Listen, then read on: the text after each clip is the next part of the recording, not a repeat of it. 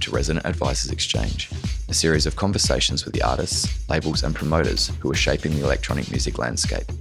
My name's Aaron Coultate, and I'm the news editor at Resident Advisor. Over his 20 plus year career, Ralph Lawson has become a highly respected DJ, producer, label boss, and promoter. And as a resident DJ at Basics, one of the world's longest running house nights, he's also become an important ambassador for the scene in Leeds, the city he moved to in the late 80s. In the years following his relocation from London, Lawson established the relationships and projects that still define him to this day. Chief among these is his label 2020 Vision. From its base in Lawson's farmhouse on the outskirts of Leeds, 2020 became a key exponent of deep, US influenced house music. The label also served as the launchpad for 2020 Sound System, a live electronic music band Lawson started out of his dissatisfaction with the scene at the time. Although he'd found success with various studio collaborations down the years, the band thrust Lawson into the spotlight like never before. Fast forward to 2014, and although 2020 Sound System has now been wound down, Lawson seems as busy as ever. When Ryan Keeling caught up with him in London recently, he was in the midst of the label's 20th anniversary celebrations. It felt like the milestone had given him a chance to reflect, but also to consider his ongoing role in the scene as one of its elder statesmen.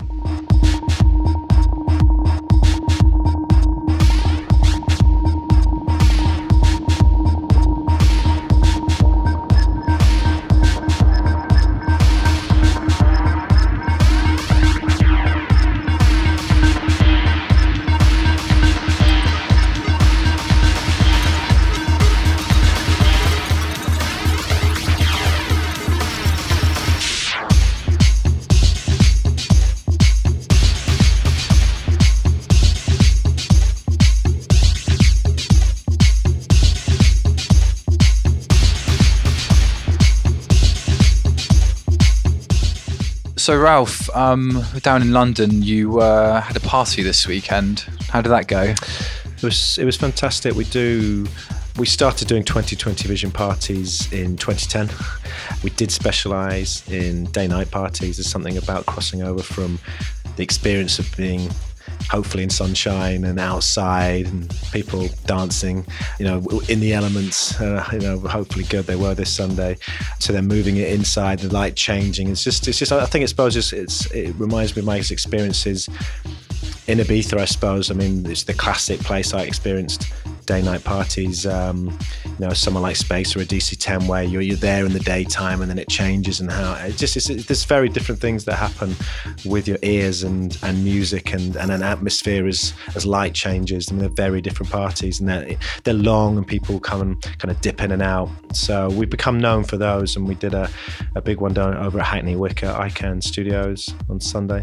It was great. I mean, do you find that it's a model that kind of translates to the UK? Because you mentioned um, Ibiza. I mean, if you was it like a, a, smooth integration, so to speak? It's a lottery. It's the okay, great yeah. British weather. It's like putting on a festival here.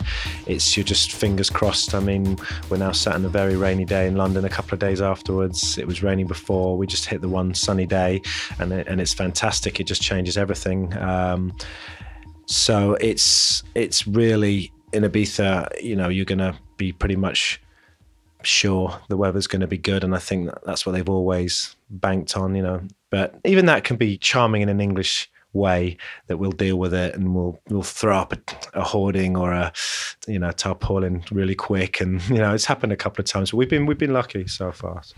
and i'm right in saying that the party marked or is part of your 20th anniversary celebrations for the label that's right we've started a tour called content which is a celebration of 20 years of the label now. Um, we started in January at Fabric, which seemed to be the perfect place to start for us. It was a lot to do with our early years. It was been always been a great inspiration, and people there became friends as well. So we kicked off there in, in January, and then um, progressed through Europe uh, until we come back to London for one of our day night parties. And from there, we're taking it on to Sonar Festival next in June 14th. And then as the records come out, we'll develop it, and I'd like to I'd like to go around the world and end up in the states and Japan and Australia. And there's a compilation attached to the celebrations also. Yeah, that's right. That's out just after Sonar on June the 30th. It's 20 tracks. There's so many 20. I don't know why I'm drawn to 20s. There's just so many 20s.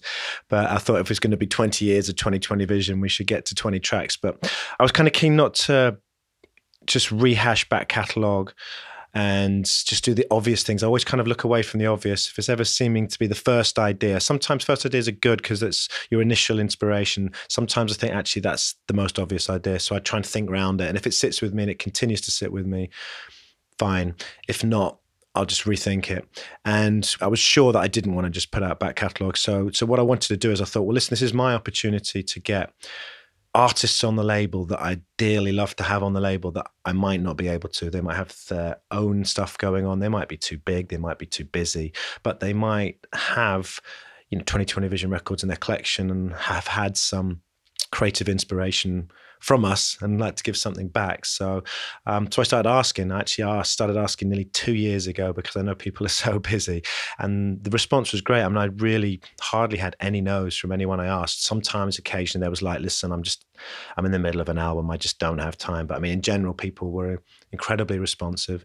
So, in the end, you know, we've ended up with this, you know, amazing compilation. So I, I, DJ mix one CD, and then the other two are just giving people the exclusive masters. And we've got tracks from Ma- Matthew Herbert and Simeon Disco, Cassy, Eats Everything, Huxley, and Citizen, and it just goes on and on and on. Just, I, I really wanted to, as well as like have an artist's representation from our history. People have been around at the same time as us, but also new people as well coming up that um, had their kind of fresh, new outlook for the label as well. So was it kind of pitched as a take uh, or their take on the label's sound? Or no, no, ex- absolutely not. No, I really, I, never gave them any direction or said this is, you know, don't make something for 2020 Vision. It was literally the only thing I said to them was just make us something, just make us one exclusive track. You can remix anything on the label, or just give me one of, you know, your ideas and so we got a mix it's kind of half half it's kind of 10 remixes 10 exclusive new they're all exclusive tracks and 10 10 new tracks. So, looking back or thinking back to when the label started 20 years ago, uh, what was going on in your life around that time? Kind of paint a picture for us. Well, the picture I need to paint first would be a personal one. I mean, when you ask what was going on in my life, um, I just had a very significant event in my life. Basically, my girlfriend and DJ partner from Back to Basics, Alistair Cook, had been killed in a car crash on March the 12th, 1993, traveling up to gig I was at in Glasgow at the Arches for Slam, Slam Party. And I was actually on the decks when basically I got pulled off the decks, taken to back room, said, listen, we don't quite know what's happened here, but you're going to have to go. Uh, we've got to drive with you. And I drove down through this rainy night down the M74 down to Carlisle and uh, basically surprised them. I got to the hospital when it was, you know, there was still and I suppose fairly fresh in uh, what was happening in the to, to the people involved. There was actually four people involved in the crash, and um, you know, got the information that two people had died. You know, two had survived. One was Dave Beer and his his wife Jill, and you know, one of those was my girlfriend. So I'd just come off the back of this, reeling and you know, thinking, what am I going to do here? So I actually left. I left England and I went to New Zealand. I just traveled around New Zealand on my own, just kind of really pushing life to its limits. I'd, you know, jump off the highest bungee, I'd climb up the tallest mountain, I'd drive cars at 130 miles an hour down these, you know, deserted roads. And eventually said, right, I'm going to go back. I'm going to go back. I think it was three months. So I think I probably came back to England probably by June 93 nothing you know I, I, shared a house in my f- uh, flat sorry with my with my girlfriend so we got rid of that I didn't want to stay there anymore, and um, had a couple of friends. One friend was, was, called Fraser Brideson, who was also a studio engineer. I was working with at Dock Street Studios in Leeds, and we on on early material. Our first EPs actually came out on on Soma Recordings in uh, in Glasgow again. And I was just walking down the street, and I picked up a Yorkshire Post newspaper. There was always a guy, famous guy on the street, and he's like Yorkshire Post.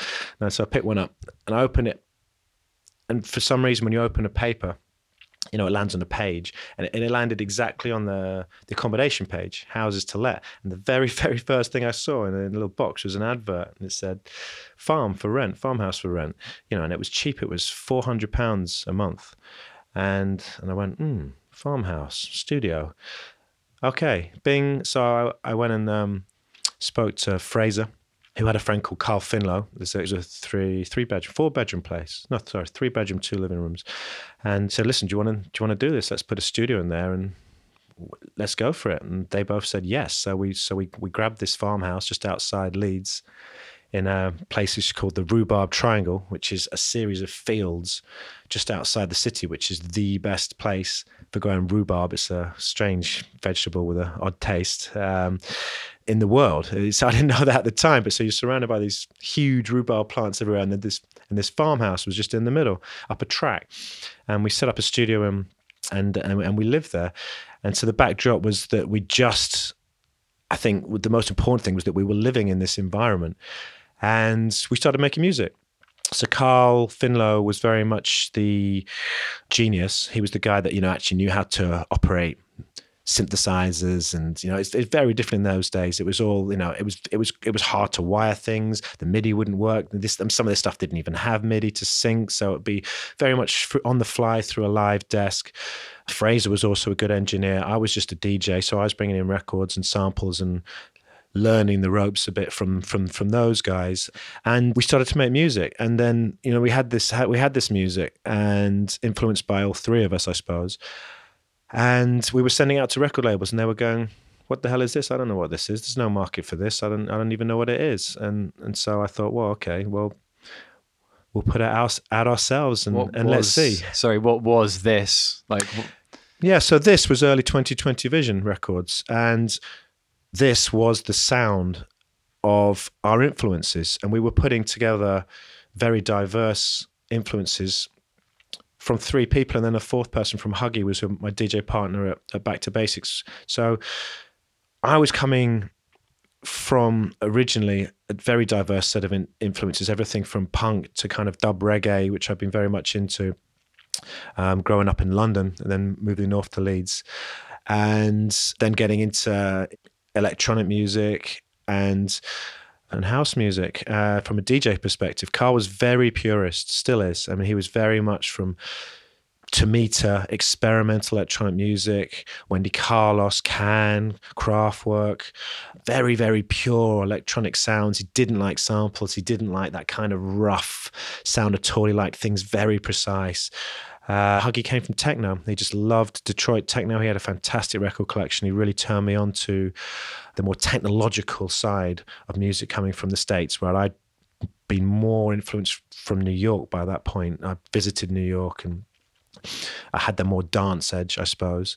And we put it all together. So, you know, for me, it was very, very simple, really. It was techno, house, and then Carl's electro influence. So, some people called 2020 Vision electro house, some people called it tech house. I mean, early records, I do think we had a, a hand in, in helping both scenes on their way. What's what's disturbing is down the line with hindsight and you use a term such as tech house or electro house, it's become so banal, it's become so misused and so far from our intention, purpose, or delivery that I don't recognize it. But I suppose if you could say we made early tech house records. We made early electro house records, but I think what we what was clear was we were we were making a fusion of those influences into these new genres.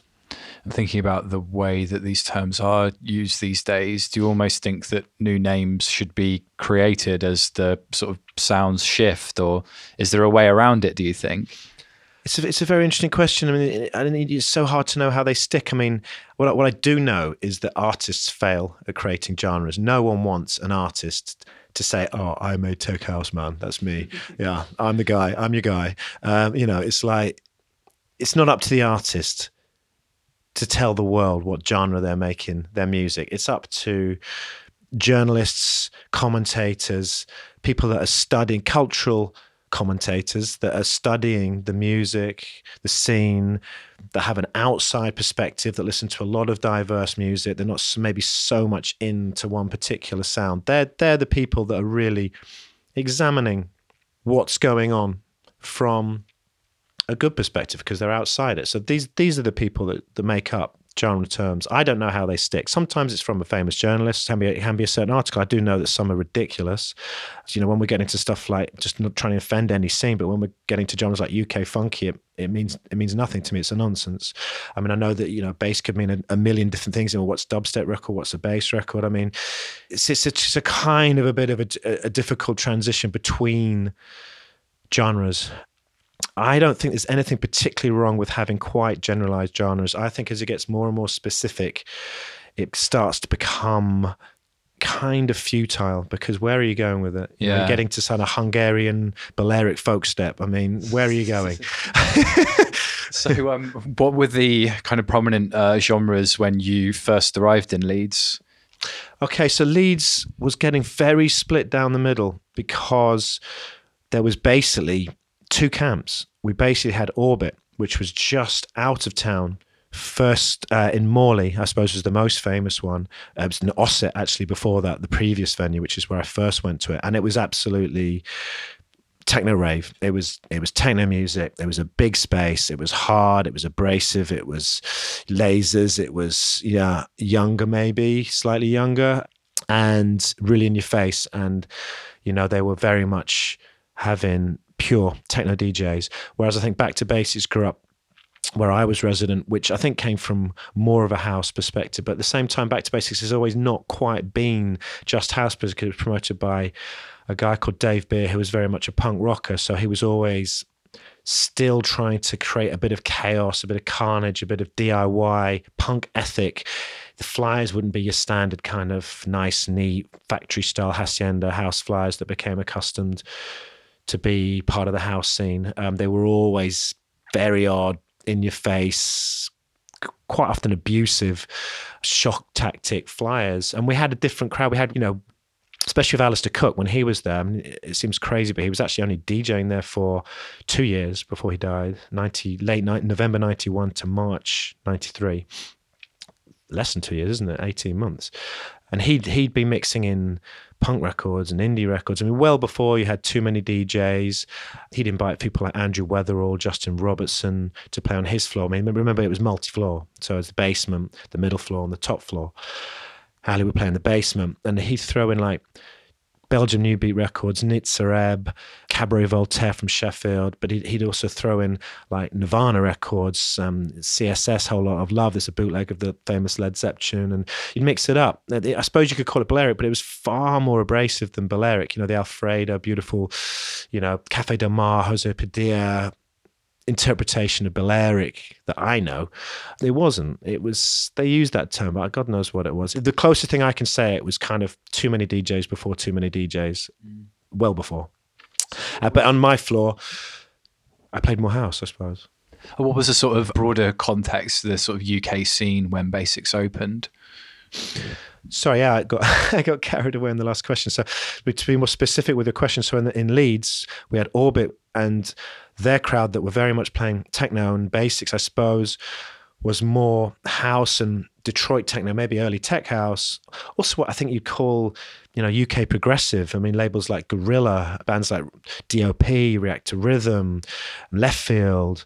So that it was. I think we were playing these records as well. So I, I suppose Basics was maybe slightly trendier. I think people maybe wore you know, slightly cooler clothes or, you know, straight trousers, maybe, you know, brothel creeper shoes. And Orbit was very much, you know, sweaty and Vicks and, you know, baggy clothes. So I'm not, I'm not, you know, I'm just, I'm just not delivering an opinion. I'm kind of my observation. I went to both. So yeah, I think this, so this split was in the city. So what was interesting about 2020 Vision was Huggy being resident at Orbit and I was resident Back to Basics. So we brought those two scenes together.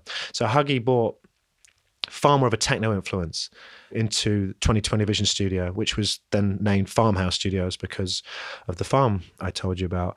And I suppose I was bringing in influences from from Basics, and Huggy did actually eventually end up as Basics resident, but he came from Orbit. So I just very much simply see it as techno and house. We were making techno house records, and I suppose that got abbreviated to Tech House. And you became music director at the club, is that right? That's correct. Yeah. What was your? How would you kind of define your approach to the role? Well, my approach to role was I never actually had that job title, unfortunately. I only, I only actually realised that I was kind of musical director afterwards. I mean, maybe Dave will question that. I don't. I don't think he will. I was very much involved in the booking policy for the first at least eight years, probably ten. Then I'd say I probably stepped away from that role. But yeah, I, I was. I, I was basically suppose I just kind of fell into it. I was dragged into it. No one had proper roles. We did have, we did actually have an office, and we'd go into the office in the week. We'd probably get there by three p.m. on on a Tuesday, but um, we did have an office, and you know we'd meet as a collective, um, as a group of people. But Dave Beer, myself, Alistair, Huggy would come in. I think to actually clarify that role, I think Alistair was very much musical director until his death. I think I kind of took over the role from 93, maybe mid 93, 94, especially when we moved from the Music Factory to the Pleasure Rooms venue. I think I was very influential as musical direction at that venue specifically. And there was a fairly impressive uh, list of UK debuts that you gave to people, yeah. like names like Danny Tenaglia and Daft Punk. Yeah, and Francois Kevorkian, Stacey Pullen, Chez Damier, Ron Trent. Yeah, I mean, I, I still think that is one thing I have, I do think that's one of that's part of my skill set uh, with the label as well. I mean, it's an A and R skill set, isn't it? It's like you know, I do. I think I'm I'm quite good at spotting extreme talent. I think there's something really special. I tend to see it very very quickly, and I know that these guys are guys that are really gonna guys or girls. I don't mean don't mean just male that are gonna go all the, all the way. Sometimes as people pop up, you know, that I think are going to be around for a little while. Like I call them flavor of the month. Um, I can see those guys. I don't always don't always grab them because I'm I, am i am looking for the real talents, the heavyweights, the, the, the people that are really going to be around a while. That's for both label and the club. And so yeah, I mean, I was lucky with Daft Punk. I mean, I actually DJ'd, supported them on. The, it must have been one of their very first shows. It was it was before the lead show, which actually in Manchester. It was myself and Derek Carter and and Daft Punk live. I think I think Thomas Tomo was I think he was 17 at that point, and then they'd got bigger by the time they got to Leeds. I think that was the year previously. I think that was more like 96. I think by 97 they'd already got bigger. I remember they'd already really stepped up. I think that was their only club tour of the UK. They did one. I mean, before you couldn't even book them before they'd gone into headlining their own venues. It was that quick a rise, and we had them at Back to Basics in January '97 and it was just incredible. Do you know what? We also had Goldie playing on the bottom floor. So it was a night with Daft Punk in the main room, Goldie in the bottom floor, and I don't remember who was in, in, in the third room, but it was it was something really special. And I got to play 10 till 2, all four hours. And then Daft Punk played, and um, Tom had his SP 1200 set up. He was cutting in. I remember he reworked I Called You by Little Louie, but he had it all on loops on the SP 1200 and he was working it. And Guy was some dropping in some records, and they go back to the machines for a bit. And it was really something special. Do you have like a standout memory or performance from those early days? That was definitely one. If, yeah. if, I, if I have to put the number one back to basics night, I, I think that was it. If you've got 20 years to say, you know, you know, you have to pick one. I, I think that was it. The, and the other one I think you've already you already mentioned was Danny Tenaglia. It was a very very special time to get Tenaglia. We we know we'd really been blown away by Tenaglia. We were going to the music conference. It started in New York, then it moved to Miami very regularly. So we were going to Tenaglia shows before he was big, and it, it was just something else. I mean, we'd been to the Sound Factory and seen Vasquez. I've been very inspired by that. Tenaglia kind of came afterwards, even though he was not. I mean, he, won't he would never say that. He was around at the same time, but I think as far as his impact as being the kind of number one from New York, I think he came after Vasquez, personally, in my opinion.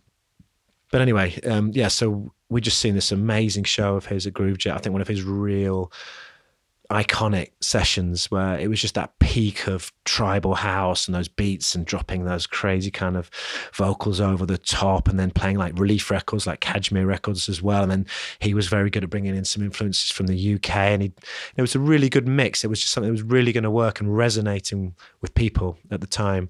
And so yeah we got him to the club and again I got to play 10 till 2 and he played 2 till 6 I mean what was interesting to to remember is Leeds was one of the first cities outside London to get late licensing.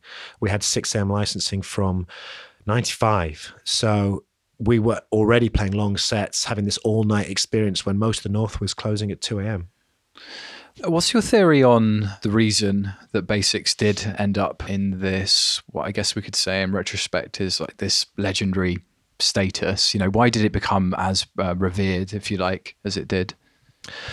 Well, Basics started in a very big way some things kind of take a while to build up. Basics was was like boom. Sometimes you're just in the right place at the right time, and it's as simple as that. We've been traveling to Manchester to go out because it wasn't good enough in Leeds. We'd been going to the Hacienda, but it wasn't just the Hacienda, it was Conspiracy. There was after parties, there was Most Excellent, there was a slightly cooler, more Balearic tinge to it, run by Justin Robertson and Greg Fenton. But it was always in Manchester. We are always driving over to Manchester. And we were just tired of it. And at the same time, the Manchester scene was declining. There was gangs coming into the hacienda. There was deaths at the hacienda. People were bringing guns in. Sometimes there was just crews. Where if you know you danced in the wrong place, you, were going to get a slap, and it the atmosphere had changed. It wasn't really that fun anymore, and they knew it. And they even closed for a while in '91 after after a death, and so we didn't plan it. I mean, I'd been doing my own nights previously in, in Leeds. I'd been doing Joy. I was resident in a club called Joy, and I was had my own night called Clear on a Wednesday, and Dave Beer and Alistair Cook had come down to Clear, and um, they said, "Well, we're starting up this club uh, on a Saturday. We need another resident. Do you want to come and do it?" So I said, "Yeah, of course I do." So it coincided almost exactly with the hacienda shutting in '91. It, it, reopened, but it, it shut for a time in '91, and we opened November '91. And so I think it was just very much we weren't the only people driving not just from Leeds but from all over the north to Manchester. And obviously, if you think of the of the geography, we're, we're actually in the middle of the north. The Leeds is slap bang in the middle. So we opened. Dave got his. I think Dave came with something so fresh and so new. As I said previously, he didn't recreate factory style Peter Saville design work for for the club. It was very much shocking art based flyers that with messages on it, you know, dedicated to those in straight trousers and sensible shoes as a dig at the kind of rave culture that had grown up with Vicks and purple, you know, um, baggy jogging bottoms and the kind of look that was that was going on in raves. Um, I mean, was that seen as quite crass at the time? Crass on our side. Yeah, I mean, from your perspective, was the kind of exactly. rave aesthetic was that seen as kind of a bit lowbrow in a way? I don't like to use the term lowbrow at all ever because you know of, of its connotations, but it's it's it was definitely seen as it's actually like a younger, slightly more unsophisticated you know, we weren't, don't get me wrong, we weren't that old, but maybe we, you know, early 20s, mid 20s, but still older than 18, 19 year olds that were probably going out to the raves. And, you know, I'd started, I'd gone through that, you know. So yeah, it was, and the second fly said, you know, two steps further than any other Fokker. I know there was, it was, you know, we used Jamie Reid, Sex Pistols imagery. It was, it was just very, the imagery was great you know, Dave looked great. He was a great ambassador. He was around all the clubs, living the life, um, so it already had a big crew, mainly from Wakefield, actually, just outside Leeds. And so when we started, I think it coincided with Manchester in decline. We were central. We were pulling in people from Newcastle, from Durham, from Nottingham, from Sheffield. People were coming over the other way then from Manchester to us. And we just took the top floor of what was a gay club called Rock Shots on Lower Briggate in Leeds. And in the first week, we had, you know, 60. Second week, 120. I mean, it, it grew, it doubled. It was exponential growth, and, and so until we'd filled that room with you know over 320 people or whatever the capacity was, and and the venue said, well, listen, you know, have the next room. There was one more. There was another floor, so we took that one and. Then we filled that one. They said, well, actually, there's one at the bottom. So we took that one and we filled that one until we had, you know, probably capacity for 1,500, but there's probably 2,000 people turning up. I, mean, I remember looking outside the top window on a night where the first night we had Flying up, who was Charlie Chester's organisation from London, and I think we had um, Rocky and Diesel DJing. It was this kind of thing, and we're just looking out the window, and we, you know, there was like a roadblock in the street. It wasn't it? wasn't a queue. The cars couldn't get past. There was just like twenty deep all the way up the street up to the people from Leeds will know McDonald's. It's still there at the top of Lower Briggate, and it was you know trying to get into our club. So it was it was a very instant thing. So when you're talking about how did it become you know, so legendary. Because I, and I, I, I, you know, that's an overused words, but I, I do think it has got to that status. Um, the other important thing to to think about is just longevity. We've just gone and gone and gone. And I think the difference between Leeds and London is London. I think we'd have really struggled for that length of time. It's faster change. It's more driven by fashion and trend, I think, than than Leeds as a city is. Uh, it's very fast moving. There's lots of people there's tons of competition. Mm. Um, Do you think crowds are maybe more loyal in north of England? Also, I'm not sure if it's loyalty or it may maybe it is, but I think for a long time, you know, I'll be quite blatant. There's less options. I mean, we were there's other clubs in Leeds, but for a long time, it was really we were so different from everything else. We did what we did. It was very hard to recreate, and we we were kind of so big so quickly. People just they knew basics, but because the city is what it is, people wise, population wise, people did for a long time stay in their little niche. I mean, Orbit, it's fine. There's Orbit, huge. We've got 1,500 people, but we do techno. There was Basics. We've got 1,500 people. We do this. And then there was clubs like Hard Times to say, well, okay, well, actually, we're going to do more soulful, vocal US house, and we're going to get, you know, Frankie Knuckles and Tony Humphries and Masters at Work, and we're going to concentrate on that sound. And and they were full. And you know, there was an organization called Chaos as well, and they turned into Soak, and you know, they did their thing and had their crown. So, so you know, there was maybe like five big big clubs. We didn't tend to step on each other's toes. So I think that was kind of a little bit of it, which is not the same now. Now it's there's there's tons of clubs and tons of venues and everyone coming up to Leeds wants to try the next cool night. But at that time, I think for a long time, it was that's a little bit how it how it worked. Has the relationship between basics and label been quite fluid over the years? Would you say has one been kind of influencing the other? It's definitely been fluid. There's definitely been inspiration coming into the label from Basics. I, I, I freely admit that. I was a DJ at the club. I was DJing there on Saturday nights. At, the very early days, it finished at two when I, was still at the um, when I was first got to the farm in 1993. We had a 2 a.m. license. We didn't get the 6 a.m. license till 95. So you know, sometimes I'd be finishing, still packing up my records. So I'd get back to the farmhouse, you know, maybe by quarter to three or something, and there'd be a queue of cars up my drive. There would be cars parked outside, like when you find a rave in the countryside or you know in the streets, and there's loads of cars parked up all all over the place. And I and I get to my house, and there was there was already an after party there, and the decks were in my bedroom, so there was already people like probably Huggy normally DJing on the decks in my bedroom with people dancing around. There was people in the studio, in the living room, outside. I think you know it, I was it was really the kind of early origins of of after parties in, Leeds was was the farmhouse. We had no neighbours. The noise didn't travel to the nearest houses. It was very hard to keep people out, and I'd be kicking strangers out of my bed, and you know, on a Monday morning, and chirping them out of my room. So it was a very fluid injection of energy straight directly into the studio, and, and then you know we'd finally kick all these people out, dust ourselves off, have a cup of tea, and get to the studio maybe late Monday, normally Tuesday. And it, it, was in the living room of the same house where the where the party had been brought, and we could have even like grabbed some of those records. Oh, let's take that one on in Tuesday. Literally, like grab that one, bring it in on Tuesday. We're going to sample that, and and that would directly feed into the 2020 vision music for sure. But what you need to remember, there's a little bit of crossover because there was also a Back to Basics label which I was running, and that started off to be supposed to be directly. Here are the artists from the club. Let's make a record. It was much more that kind of ethos. But I think with basics, it was trying to go bigger, quicker, and I never wanted to do that with 2020 Vision. I wanted 2020 Vision just to be DIY, to be our music. I wasn't even A&Ring. I wasn't looking for other people's music. You know, it was an outlet f- for us. So I think there was kind of a little bit of a one-way flow from my DJ and the club into 2020 Vision, but I don't, I don't think it was really coming back into the club from the other direction. Uh, apart from maybe you could say there was a circle that I play that record there the next week. But um, you know, there was two labels for a while I was involved in, and then Basics basically fell away because, as I said, I don't. I think it was trying to sign bigger acts and hits, and then you know when that didn't happen for a while, we had you know it was basically it was actually invested in from by Simply Red's management company in Manchester, believe it or not.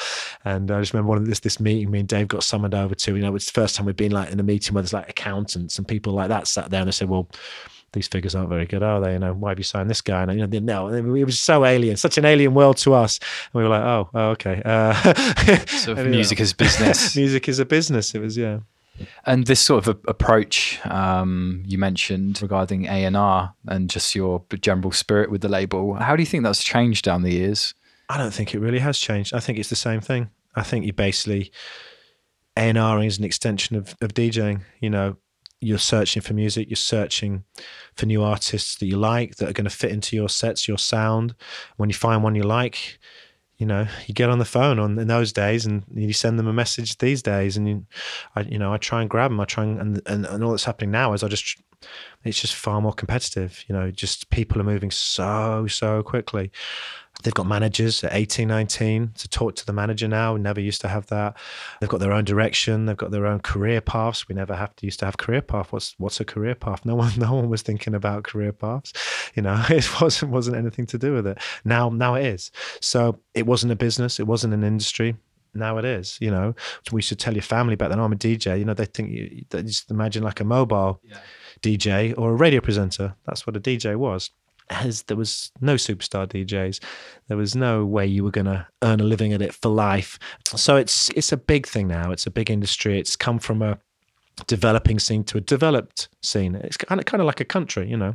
You can see its development, and now we're now we're a developed country. You know, we've got we've got technology, we've got resources, we've got an industry, we've got a a, a way of how things work. I'm not making a judgment of if it's better or worse, but that's that's how it is.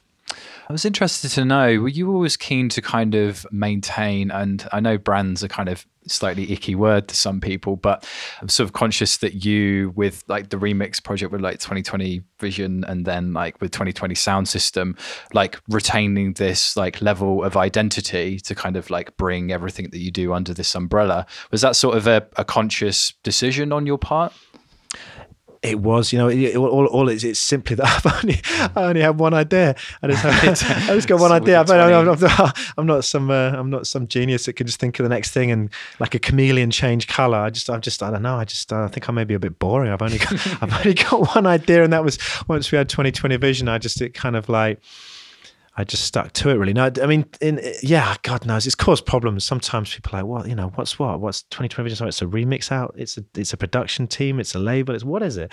Uh, you know, I, I don't I do know I've confused people with that. Um, 2020 Sound System was actually very specifically thought of because it was artists from 2020 Vision that made up the band. We didn't want to call ourselves a band. It wasn't a band. It basically was using the skills of several 2020 Vision artists to perform live. It was all we we weren't even interested in making records at that point. It was specifically the goal to perform electronic music live in a better fashion than was being done at the time. So I grabbed Double D, who was also on the label recording as Double D, was, but is a drummer. I mean, I'm not just saying played drums when he was a kid. He's a professional drummer. That's, that's his day job. You know, he's probably one of the best drummers in the north of England, and actually mainly in jazz, not even in the realms of what we know as dance music. And two Argentinians called Fernando and Julian from a group we'd signed called Silver City, um, and they were very accomplished bass and keyboard players. So it kind of fitted in so fluidly into like this is an outfit that can perform live. We've got the bass covered. Well, here's some keyboards. Here's a DJ. I'll drop the beats. There's a drummer that will play live drums alongside the electronic beats, and it was specifically to to perform live. I didn't. I kept on seeing electronic music. Turn of the century coming into 2000 you've got to remember this is the re-emergence of bands you know. Dance music is actually suddenly a bit old hat it's got cheesy the style press has turned against it. Magazines like the face and i-D have tried to kill it off it's not cool anymore. You know there's amazing bands coming through like franz ferdinand and domino is a label that have got dance influences but you know let's face it they're more exciting they're cooler. There's a new scene emerging and i think you know i was very much conscious of like well we need to do something to perform live. It's it's not good enough. There was some guys around with laptops looking looking very bored trying to perform the music live and there was bigger bands like Basement Jaxx and chemical Brothers. they were already there doing big shows don't get me wrong i'm not taking any credit for that but i don't i, don't, I didn't really see just that kind of underground level of music uh, where i was involved in being performed live I mean, was it fair to say that you were kind of personally at a low ebb with traditional dance music? That's a fair point, but I also think um, my, my observations were, were, were valid. I think it was happening at the time. I, I, think dance music was at a low ebb. I mean, just look at the numbers. It's the time when clubs were closing. It was the end of the super clubs, which I think were part of the reason that it got in a mess in the first place. I don't think it was just I was uh, low ebb. Actually, personally, I was fine. I just had a newborn, uh, my first child. Sonny came along. I was happy. I, I think it was very much a reflection, sign of the times. I was interested to uh, read that the some of the early gigs you were performing in excess of three hours. Yeah, which for a, a live electronic act, yeah, oh yeah, a stint. Oh, very, yeah, very. Um, How did yeah. that work? we're, we're, very very concept man no it's like um exactly and it didn't and then when i you know when i'd say that to festival promoters they kind of go white and, and and look very bemused and say well you've got 45 minutes yeah exactly we had to transform quickly well but what, the reason why we were playing long sets is because i'm i've always been about long sets i just love it it's just it was just part of my makeup. I don't get going quickly. I'm, and I also like to be able to go different places. So I'm, I'm, I'm just a long set guy. I mean, I know it's really become far longer now as, as a general norm, but back then it wasn't. You know, guests got an hour, an hour and a half.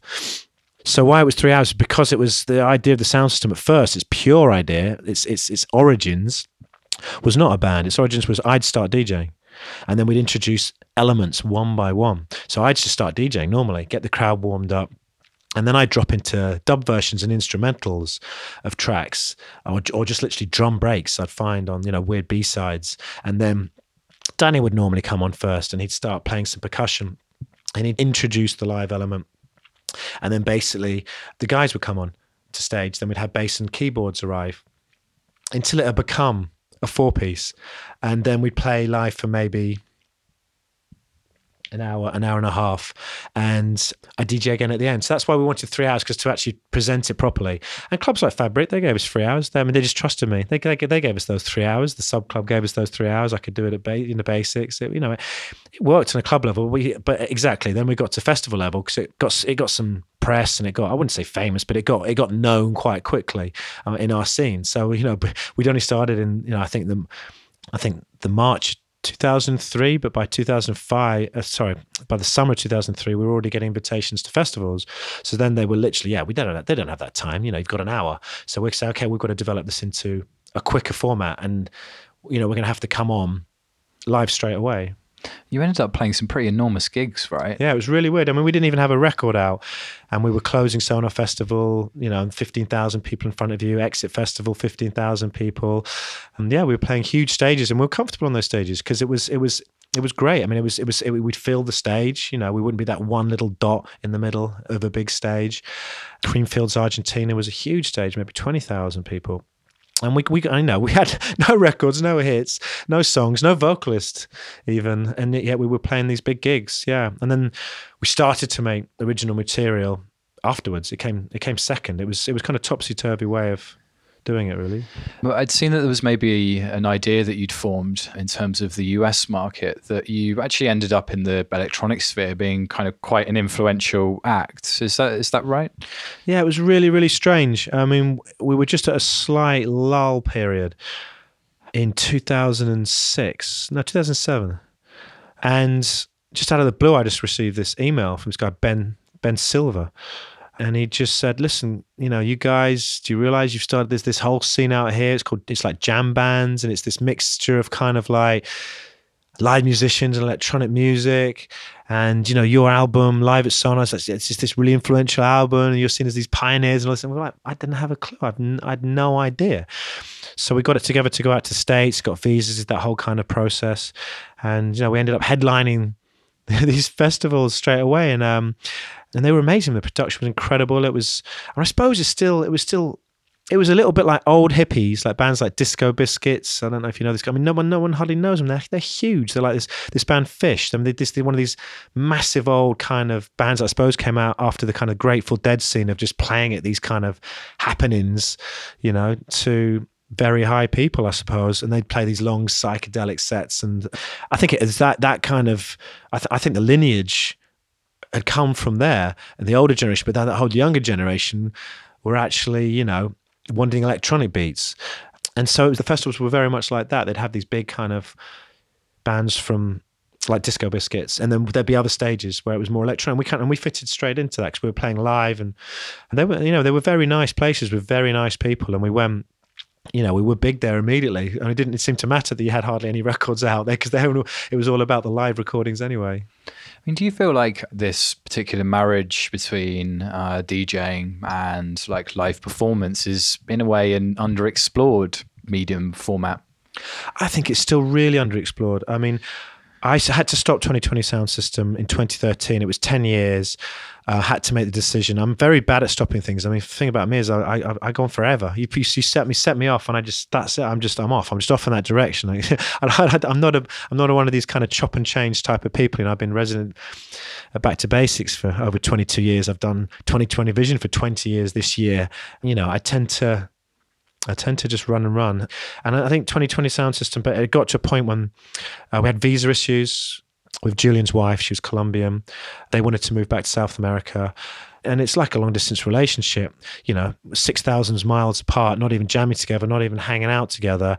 You know, and in, um, I think Fernando's the most idealistic out of all of us. He was like, yeah, man, we can still do it. We'll play in the summer. And, you know, it's like, it's, it just doesn't really work like this. You could it's all or nothing. And it's, it's incredibly competitive to get your band into festivals. And, you know, of course they want the hot thing and who's happening and I think it got to the point when we didn't have management. There wasn't that push there, and also I was really aware, already aware at that point, very very clearly, early 2013, that 2020 Vision was going to be 20 years old the next year. I already had the idea for the content album then, and I wanted to start on that. I wanted to focus on that. I suppose I was making the decision. Well, listen, I've done my label since 1994.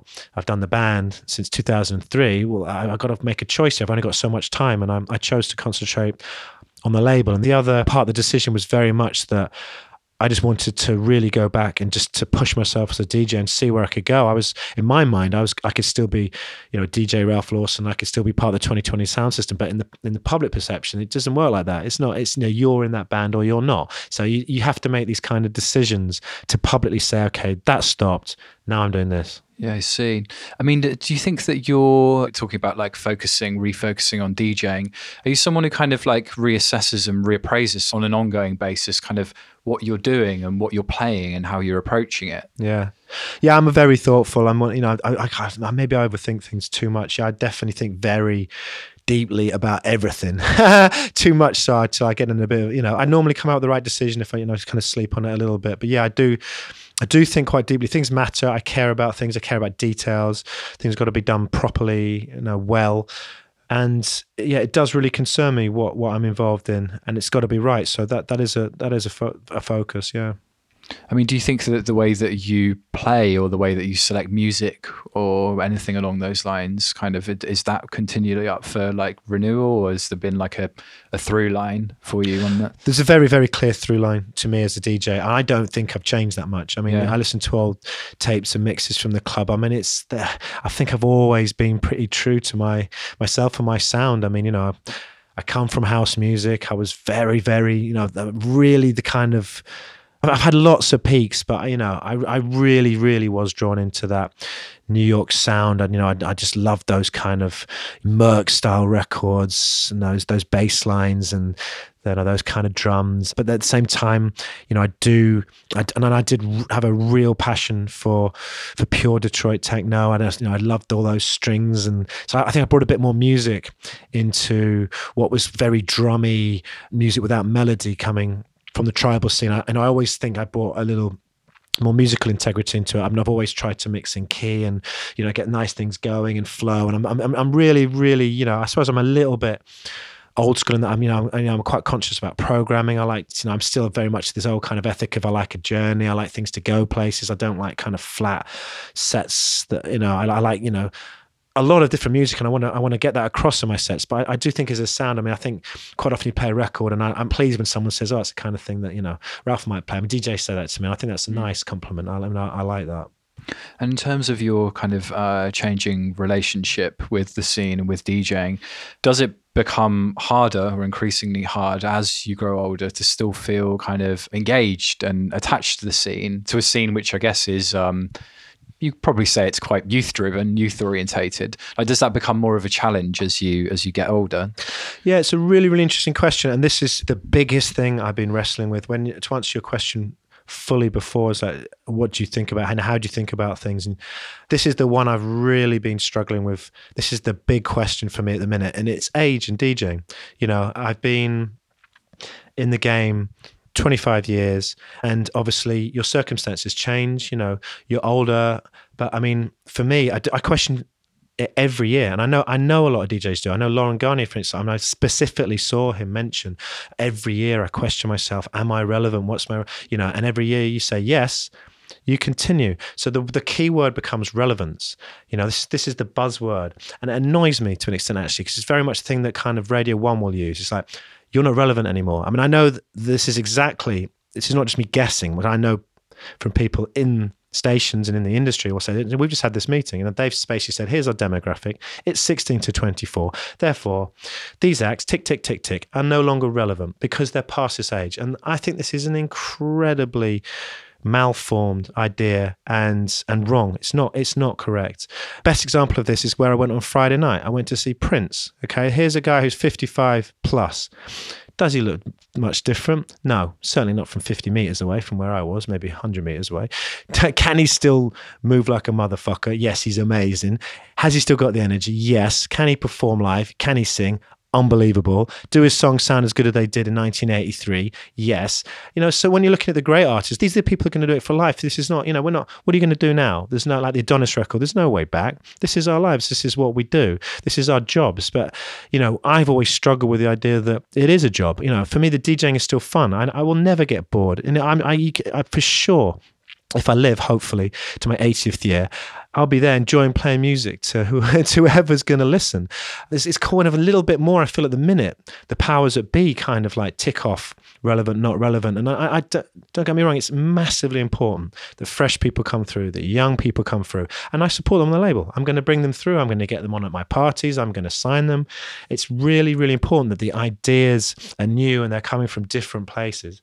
But for me, I love DJs with experience. When you've got a real record collection, it's like if I was a manager, who I going to take into the World Cup? Do I want my central defender to be a new kid? No, I don't. I want someone with experience because they're going to play in a big game situation. They've done it before. They need to know how how, how to handle it. It's a big pressure. It's not the same as playing in your bedroom. You have to build it up. You have to build that experience up. You have to build your record collection up.